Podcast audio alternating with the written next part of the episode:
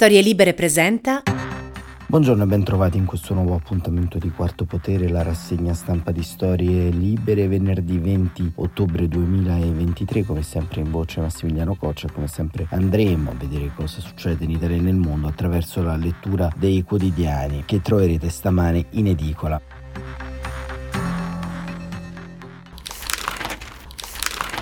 Iniziamo proprio dal Corriere della Sera che apre in prima pagina con Gaza il piano per gli aiuti, fa eco Repubblica venti di guerra. La stampa, lo scudo di Biden, libero, tagliagole e pure drogati. Il fatto quotidiano Gaza alla fame e Bibi annuncia l'invasione e ancora il giornale, un terrorista su sei arriva con i barconi, la verità, già espulsi 700 migranti pericolosi, il tempo, accordo UE sui rimpatri veloci, il messaggero, Israele pronto, entriamo a Gaza. Domani la guerra globale del soldato Biden, l'invasione di Gaza si avvicina e ancora il sole 24 ore Powell promette una Fed cauda, c'è troppa incertezza sui mercati e appunto le banche centrali statunitensi cercano un po' di assistare anche il tiro rispetto a questa nuova direzione della politica globale. L'unità riuscirà Biden a fermare i falchi di Netanyahu. Il manifesto Pace Invaders e la foto è di migliaia di americani manifestano per il cessate il fuoco sul National Mall, la spianata centrale di Washington 300 ebrei pacifisti entrano negli uffici del congresso gridando non in mio nome, vengono arrestati. Agli USA non basta il contenimento super armato di Biden e ancora i primi aiuti verso Gaza, sempre dice il manifesto nel taglio basso. Il riformista l'archivio del male e parla appunto quest'oggi il giornale diretto da Andrea Ruggeri e da Matteo Renzi dell'archivio delle telecamere, delle GoPro dei militanti dello Stato islamico. Il mattino combattete come leoni, questo è l'annuncio di Netanyahu, l'esortazione ai soldati israeliani presenti e pronti ad entrare a Gaza. Netanyahu vinceremo con tutta la nostra forza, ha aperto il valico per aiuti sulla striscia Biden torna negli Stati Uniti e 10 miliardi per Tel Aviv. E ancora il gazzettino Israele pronto, entriamo a Gaza, il foglio, i crimini contro l'umanità sono di Hamas, il dubbio tocchi si rivede il PD, la riforma Nordio è pura ideologia. Avvenire almeno uno spiraglio, questo è il titolo del giornale della conferenza episcopale italiana, il resto del Carlino, Netanyahu al fronte, presto a Gaza, il secolo XIX, scudo USA sugli alleati. E ancora la notizia giornale, un governo ridotto a fare pubblicità ingannevole, lo spot sulle assicurazioni scolastiche è una fregatura. Queste erano le prime pagine dei quotidiani, come vedete insomma sono molteplici le varie azioni che sono poste dentro questi titoli.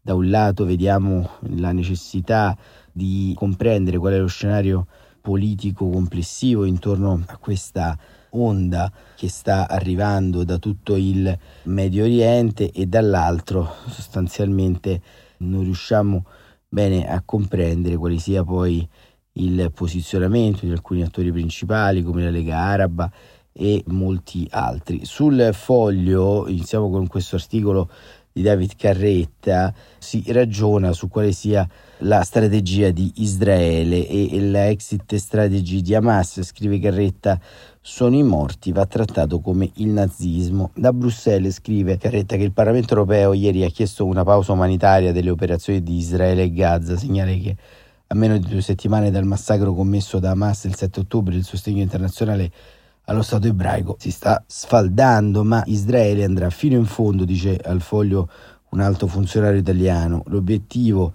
principale è eliminare Hamas, conferma l'ambasciatore di Israele presso l'Unione Europea Haim Regev. Il 7 ottobre del 2023 è stato il giorno più nero della storia ebraica dell'Olocausto, dice l'ambasciatore. L'attacco di Hamas non fa parte di un conflitto politico, sono venuti solo per uccidere ebrei. In un'operazione di assassinio di massa dobbiamo fare in modo che non accada più. Sradicare Hamas sarà una missione molto complicata, riconosce il funzionario. Nel 1945 l'unico modo per eliminare i nazisti fu andare fino a Berlino. L'espressione andare fino a Berlino mostra fino a che punto il 7 ottobre ha cambiato l'approccio strategico di Israele degli ultimi anni. Non si tratta più di contenimento. La minaccia, scrive Garreta, ha cambiato totalmente dimensione. Il contratto fondamento dello Stato ebraico che fa di Israele il luogo più sicuro degli ebrei è stato rotto, la capacità di deterrenza nei confronti dei paesi e degli attori ostili che lo circondano è andata in frantumi. Con la sua barbarie Hamas è considerata qualcosa di più di una tradizionale organizzazione terroristica, sono come i nazisti, sono come l'ISIS, dice l'alto funzionario israeliano. Non c'è alcuna razionalità nella loro azione, nessun obiettivo politico, hanno ucciso per uccidere usando gli stessi metodi dei nazisti. Il primo obiettivo della guerra, dunque, è eliminare le infrastrutture, le capacità e la leadership di Hamas, cercando di nuocere il meno possibile ai civili. Per questo l'offensiva di terra non è ancora iniziata. Abbiamo carri armati blindati, artiglieria, potremmo entrare con l'artiglieria e fare un blitz Keiner, spezzando via tutto, dice il funzionario. Se Israele prende tempo è perché questa non è una guerra contro i palestinesi, è una guerra contro Hamas. Una volta che Hamas sarà eliminato ci saranno benefici non solo per Israele ma anche per i palestinesi. Finché Hamas sarà a Gaza sono condannati alla miseria e alla povertà. Finita l'operazione, Israele non ha alcuna intenzione di restare a Gaza, non abbiamo alcuna intenzione di controllare 2,4 milioni di persone, non abbiamo alcun interesse a stare a Gaza, assicura il funzionario, ma finché Hamas sarà nella striscia non permetteremo alcun tipo di investimenti. Il secondo obiettivo di Israele, scrive Carretta, è di ottenere il rilascio degli ostaggi catturati da Hamas il 7 ottobre. Il governo di Benjamin Netanyahu farà pressioni sui partner internazionali degli Stati Uniti e dell'Unione Europea per usare gli aiuti umanitari come leva per la liberazione degli ostaggi, spiega il funzionario. Il terzo obiettivo è fare tutto il possibile per contenere questa guerra, anche se l'esercito israeliano, scrive, è pronto ad affrontare Hezbollah o altri, questa è una guerra lanciata da Hamas. Dato il ruolo dell'Iran, i messaggi degli Stati Uniti e dell'UE sono particolarmente importanti in termini di deterrenza. La richiesta dell'UE non è di aiuti finanziari o militari, ma di comprendere e sostenere Israele. La visita di Ursula von der Leyen è stata particolarmente apprezzata, così come il fatto che il Presidente della Commissione abbia evitato di esprimere critiche in pubblico, preferendo trasmettere messaggi in privato sui civili palestinesi e gli aiuti umanitari. L'alto funzionario israeliano riconosce che il lavoro di eliminare Hamas ora diventerà complicato. Il numero di morti tra i palestinesi continuerà a salire e man mano diminuirà il sostegno internazionale. Più la guerra dura, più ci sarà pressione, dice. Hamas usa i civili come scudo e impedisce alla gente di evacuare. Quando Israele chiede alla popolazione palestinese di trasferirsi nella parte sud della striscia, la exit strategy di Hamas è avere un maggior numero di vittime palestinesi, dice il funzionario. Ci sarà anche la guerra della propaganda, come quella attorno all'esplosione dell'ospedale di Ali di Gaza. Ci aspettiamo che le persone ascoltino quello che dice un paese democratico e che leader e media aspettino la risposta ufficiale di Israele prima di adottare la narrazione di un'organizzazione terroristica. Gli appelli a fermarsi, continua il funzionario, alla pausa umanitaria o al cessate del fuoco sono una vittoria per Hamas e rappresentano un pericolo per l'Unione Europea. Se vince Hamas sarà un incentivo ad altre organizzazioni terroristiche in Europa, avverte il funzionario israeliano. Ma insomma è un articolo questo un po' controverso a mio avviso, cioè innanzitutto nonostante la grande stima che ho nei confronti di Carretta, citare un ipotetico funzionario israeliano significa un po' come in certi articoli di cronaca raccontare di una fonte qualificata mi ha detto, insomma, un funzionario israeliano, un personaggio un po' come dire eccessivamente largo per intestare delle posizioni anche ufficiali del eh, governo di Tel Aviv, ma soprattutto quello che è sbagliato è la concezione anche che lo stesso Carretta dà di quanto deciso ieri all'interno del Parlamento europeo, perché chiaramente quello a cui fa riferimento la cosiddetta pausa umanitaria non è un cessate il fuoco sostanzialmente, è semplicemente un dato tecnico, cioè riuscire a eliminare sostanzialmente i vari problemi legati alla guerra eh, per portare i medicinali o i vari beni di prima necessità sono, come dire, obiettivi che si possono perseguire solo se rispetto a quei percorsi che vengono intrapresi dagli aiuti umanitari ci siano come dire, una tregua intorno, ma una tregua non significa un cessate il fuoco. E quindi questo è già un po' una disambiguazione rispetto a quello che ieri ha approvato il Parlamento europeo, che invece nella sua situazione elefantiaca è sempre stata approvata una mozione molto chiara, molto netta nei confronti di Hamas. E ce la racconta Francesca Basso nell'edizione online del Corriere della Sera che Francesca Basso dice che il Parlamento UE approva una risoluzione che condanna Hamas ma serve una pausa umanitaria. Con una larghissima maggioranza, scrive Francesca Basso, il Parlamento europeo ha approvato una risoluzione politica non vincolante, in cui al punto 1 condanna fermamente gli attacchi terroristici di Hamas ed esprime sostegno allo Stato di Israele e ai suoi cittadini. Ribadisce che l'organizzazione terroristica deve essere eliminata. La risoluzione chiede anche il rilascio immediato e incondizionato di tutti gli ostaggi, la restituzione dei corpi di quelli deceduti, riconoscere il diritto di Israele a difendersi nel rispetto del diritto internazionale umanitario e l'intensificazione dell'assistenza umanitaria a Gaza. Un emendamento orale presentato dall'eurodeputata Hilde Woutmans di Renew Europa e votato a larga maggioranza ha permesso di introdurre nel testo la richiesta di una pausa umanitaria, la de-escalation e il pieno rispetto del diritto internazionale umanitario, oltre alla necessità di trovare una soluzione pacifica al conflitto. La risoluzione finale è stata approvata giovedì dalla plenaria di Strasburgo con 500 voti a favore, 21 contrari e 24 astensioni. Il testo era stato presentato da tutti i gruppi politici, fatta eccezione per l'EFTA Identità Democratica di cui fa parte la Lega, ma gli eurodeputati del Carroccio hanno votato a favore. Contro 14 eurodeputati della LEFT, soprattutto francesi e spagnoli, mentre 11 fra tedeschi e scandinavi si sono espressi a favore. Contraria la capogruppo Manon Aubry, autrice dell'emendamento che chiedeva al posto di pausa umanitaria un cessate il fuoco immediato, che invece non è passato. Hanno votato contro la risoluzione anche tre eurodeputati verdi, tra cui l'italiano per Nicola Pedicini. Un primo tentativo di introdurre la richiesta di una pausa umanitaria non era passata. Per permettere agli eurodeputati di coprire il contenuto orale di Vausmans, la vicepresidente del Parlamento europeo, Pina Picerno, che presiedeva la seduta, ha concesso una brevissima pausa una prassi rituale per consentire ai gruppi politici di valutare il testo. Una sospensione di un paio di minuti che ha portato al voto in favore della richiesta di una pausa umanitaria. Tra gli italiani l'unica contraria Francesca Donato, l'ex Lega ora tra i non iscritti.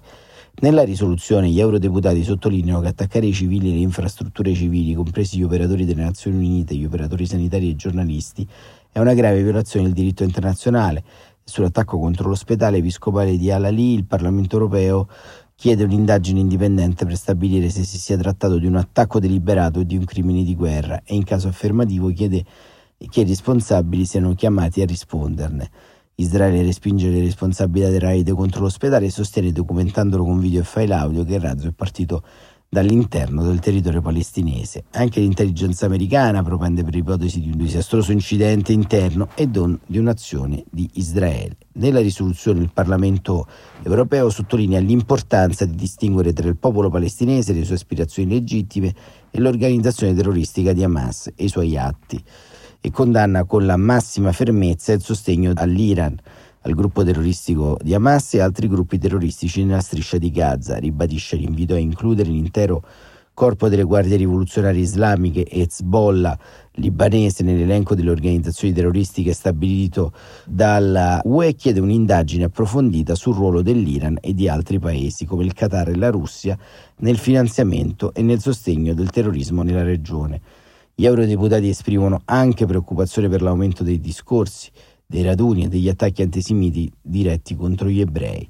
Dal 7 ottobre scorso, giorno dell'azione terroristica di Hamas, il Parlamento UE infine ha invitato la Commissione degli Stati membri ad adottare tutte le misure appropriate per garantire la sicurezza dei cittadini ebrei.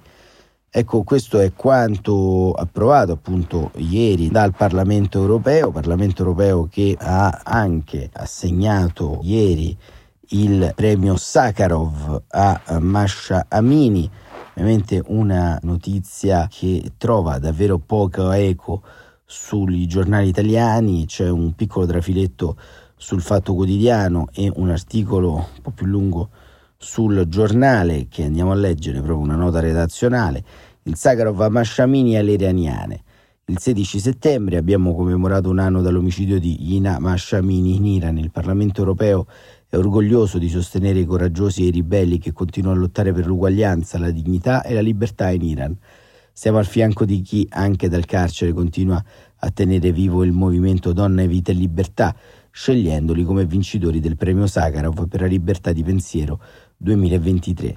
Questa assemblea ricorda la loro lotta e continua a onorare tutti coloro che hanno pagato il prezzo più alto per la libertà, ha detto in aula la Presidente del Parlamento europeo Roberta Mezzola. Ina Mashamini era una donna kurda iraniana di 22 anni, fu arrestata dalla polizia a Teheran il 13 settembre del 2022 con l'accusa di aver ignorato le rigide leggi iraniane sul velo e morì in un ospedale di Teheran tre giorni dopo a seguito di abusi fisici durante la custodia. La sua morte ha scatenato massicce proteste guidate dalle donne in Iran. Con lo slogan Donna, Vita, Libertà hanno protestato contro la legge sull'hijab e altre leggi discriminatorie.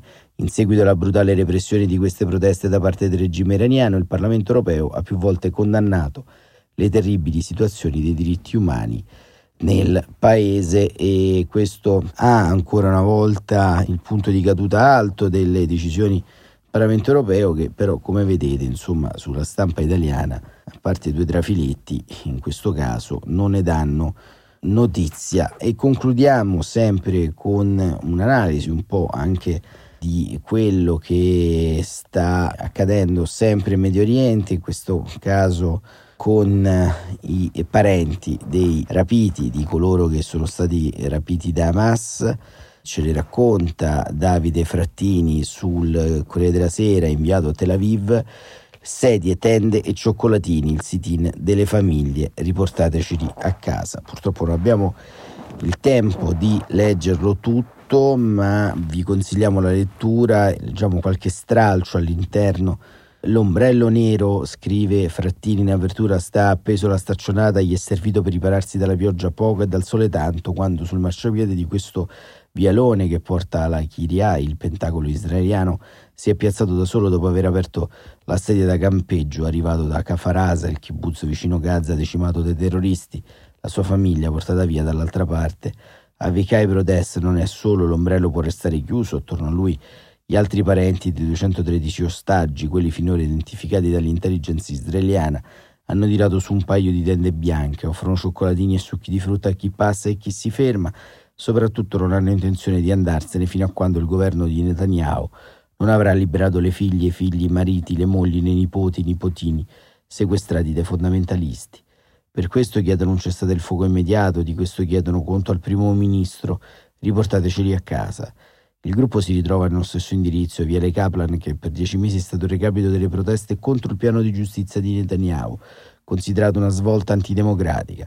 I familiari non parlano con una sola voce, l'impossibile trovarne una nella frammentazione del dolore personale. Alcuni hanno contestato il via libera degli aiuti umanitari concesso dal primo ministro dopo la visita di Biden, il presidente americano. I nostri cari sono tenuti come animali nelle gallerie sottoterra. Il governo manda dolcetti arabi e medicini agli assassini. I muri qua intorno sono ricoperti dai volti dei prigionieri.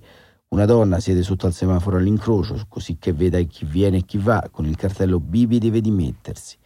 È un altro punto che divide questa associazione spontanea, la paura che venire rappresentati come oppositori irriti Netanyahu anestetizzi la risolutezza nel risolvere la questione dei prigionieri. E poi l'articolo continua, però vedete anche qui insomma la capitolazione politica di Netanyahu e della destra israeliana è anche, è anche in queste proteste, in un momento così importante dello Stato di Israele, una fragilità dimostrata prima e dopo che ha chiaramente aperto la porta per un punto di eh, non ritorno nella storia dello Stato ebraico. Per oggi è tutto, Quarto Potere torna lunedì come sempre alle 7.45 a meno di straordinarie edizioni date dai fatti contingenti. Il mio ringraziamento come sempre per avermi seguito questa settimana e l'appuntamento vi ricordo ci sarà anche domani per coloro che sono iscritti alla nostra newsletter che domani mattina vedrà prodotto il secondo numero. Iscrivetevi sul sito se volete storielibere.fm. Grazie davvero e buon proseguimento di giornata a tutte e a tutti.